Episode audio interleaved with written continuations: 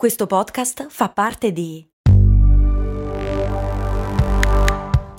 Voice Podcast Creators Company.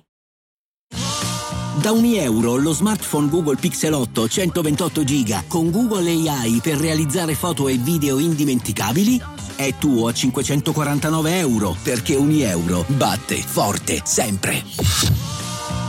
Fino al 16 maggio. Questa è Discoscienza e io sono Andrea Bellati. Cerco le notizie più curiose e interessanti sulle principali riviste scientifiche del mondo e poi le faccio girare qui, sul piatto, ogni settimana.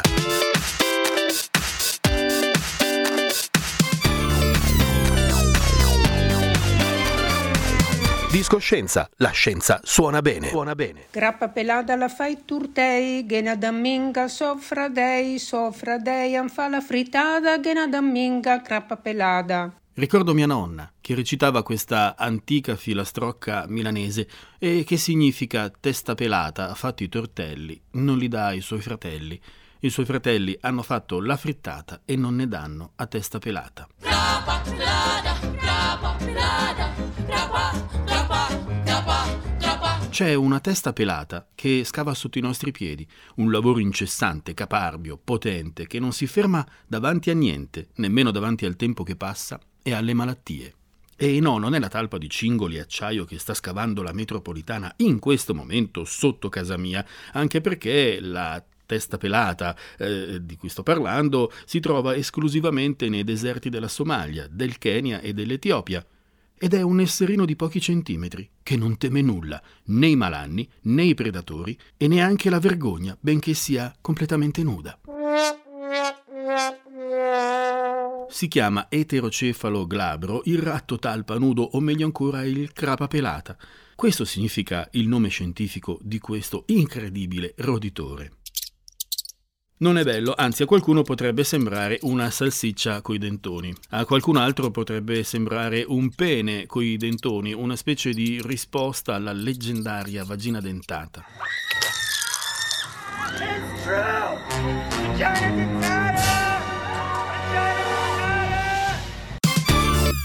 La scienza li studia perché, sempre a proposito di leggende, questi topi nudi potrebbero svelare il segreto dell'elisir di lunga vita.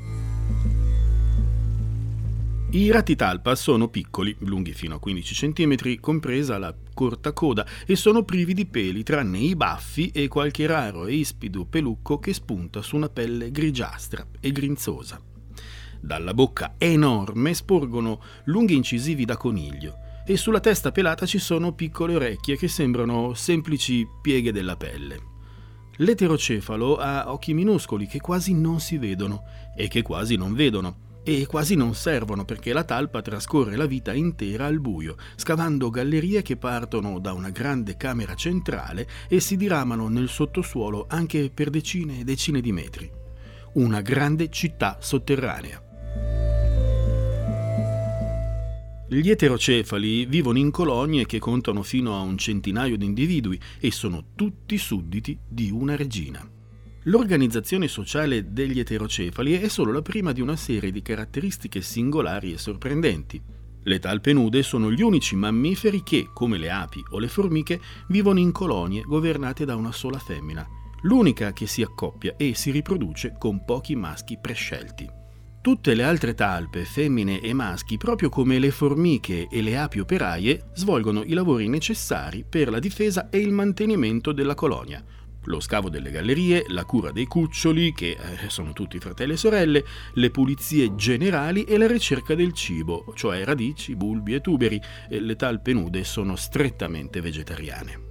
Un'altra singolarità sta nel fatto che gli eterocefali sono i solo mammiferi eterotermi, cioè a sangue freddo, proprio come i rettili. E riescono a vivere senza scaldarsi alla luce del sole, come fanno le lucertole, perché nel sottosuolo del deserto fa caldo, molto caldo fino a 30 gradi centigradi, umidi e con scarso ossigeno. Il ratto talpa nudo vive e prospera in condizioni che sarebbero letali per qualsiasi altro mammifero. E qui si rivela l'aspetto più incredibile dell'eterocefalo. È un animale con un fisico eccezionale. Primo, è longevo. Mentre qualsiasi altro normale ratto vive al massimo un paio di anni, un ratto talpa a volte supera i 30. Di certo la vita sotterranea è dura ma facilita, non ci sono molti predatori e nemmeno fa freddo o non piove o comunque non ci sono condizioni avverse. In natura la prima causa di morte tra gli eterocefali sono i serpenti, perché sono gli unici predatori che riescono a entrare nelle gallerie. In cattività invece non muoiono mai, né per vecchiaia, né per malattia, ma solo per aggressioni reciproche né per vecchiaia né per malattia. Sembra impossibile, e invece è così. Ricerche su colonie elevate in cattività hanno rivelato che questi animali non conoscono alcune tra le malattie croniche che colpiscono altri mammiferi, umani compresi, come per esempio il diabete. Non presentano nemmeno i tipici segni del declino fisico determinato dall'avanzamento dell'età, come ossa più fragili o problemi al cuore e ai polmoni. E la pelle, beh, quella sì, è grinzosa e, e ha un aspetto da vecchietto, ma ce l'hanno a partire dalla nascita.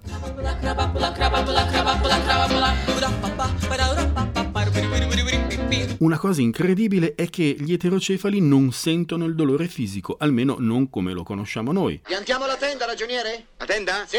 Pronti? Per sopravvivere in condizioni estreme, questi animali hanno evoluto una soglia del dolore molto molto alta, cioè quel che a noi farebbe un male cane eh, lascerebbe indifferente un ratto talpa.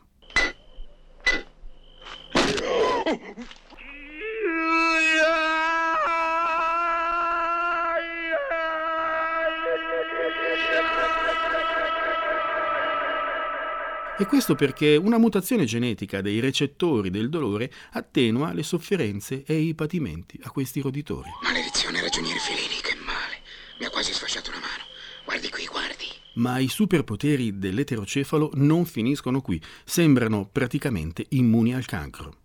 Ricordate la puntata sulle balene? Cioè animali giganti che in teoria dovrebbero avere una grande probabilità di ammalarsi di tumore perché sono longevi e fatti di tantissime cellule e invece non si ammalano quasi mai? Ecco, gli eterocefali hanno la stessa immunità al cancro delle balene, ma sono minuscoli.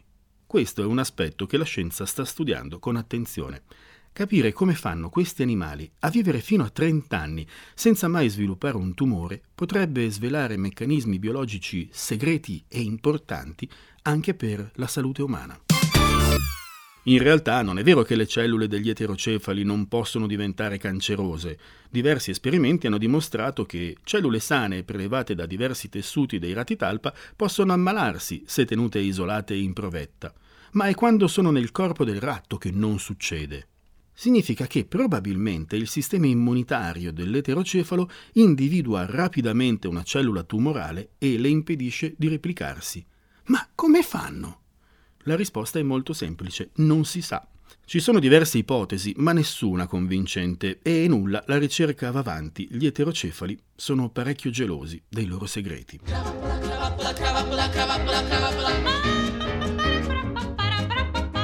L'immunità al cancro non è l'unico tra i superpoteri di questo incredibile animale.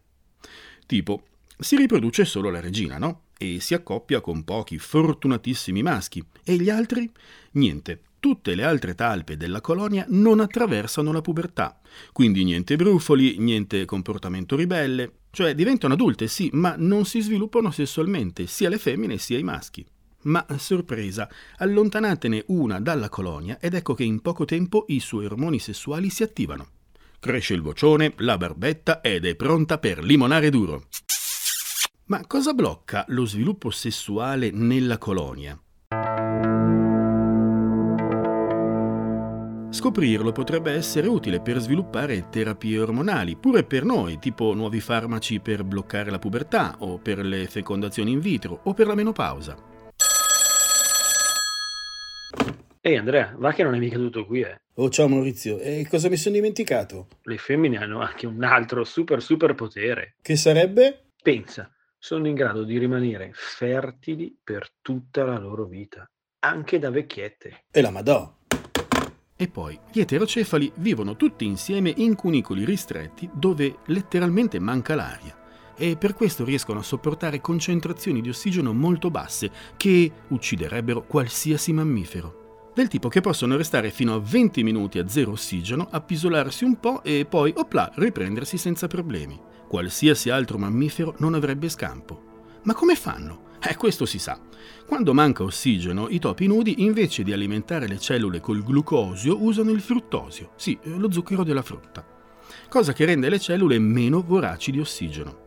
Meccanismo che se studiato e applicato in medicina potrebbe, chi lo sa, forse aiutare quei pazienti che restano in debito di ossigeno per un infarto o un ictus. E ora chiudiamo con la rubrica di storia e chiediamoci chi era Crapa Pelata. Ecco, ci sono diverse versioni della stessa leggenda, una vale l'altra.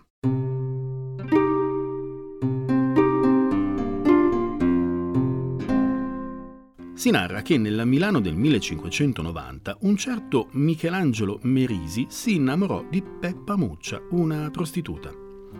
Michelangelo scappò con la sua bella, ma i fratelli di lei, inferociti, andarono a riprendersela e per dispetto riempirono di mazzate lui e rasarono Peppa a zero. Da qui una serie di dispetti reciproci, lei fa i tortelli solo per il suo amore e i fratelli non condividono con lei e con Michelangelo le gustose frittate che preparano.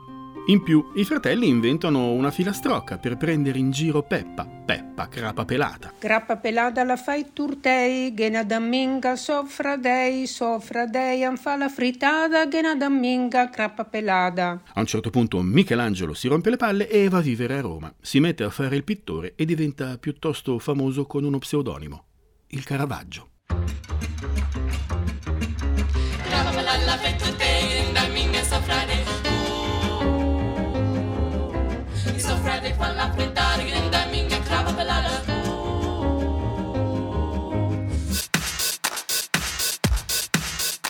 E con questa storiella è tutto, Discoscienza vi dà appuntamento la prossima settimana. Ciao da Andrea Bellati.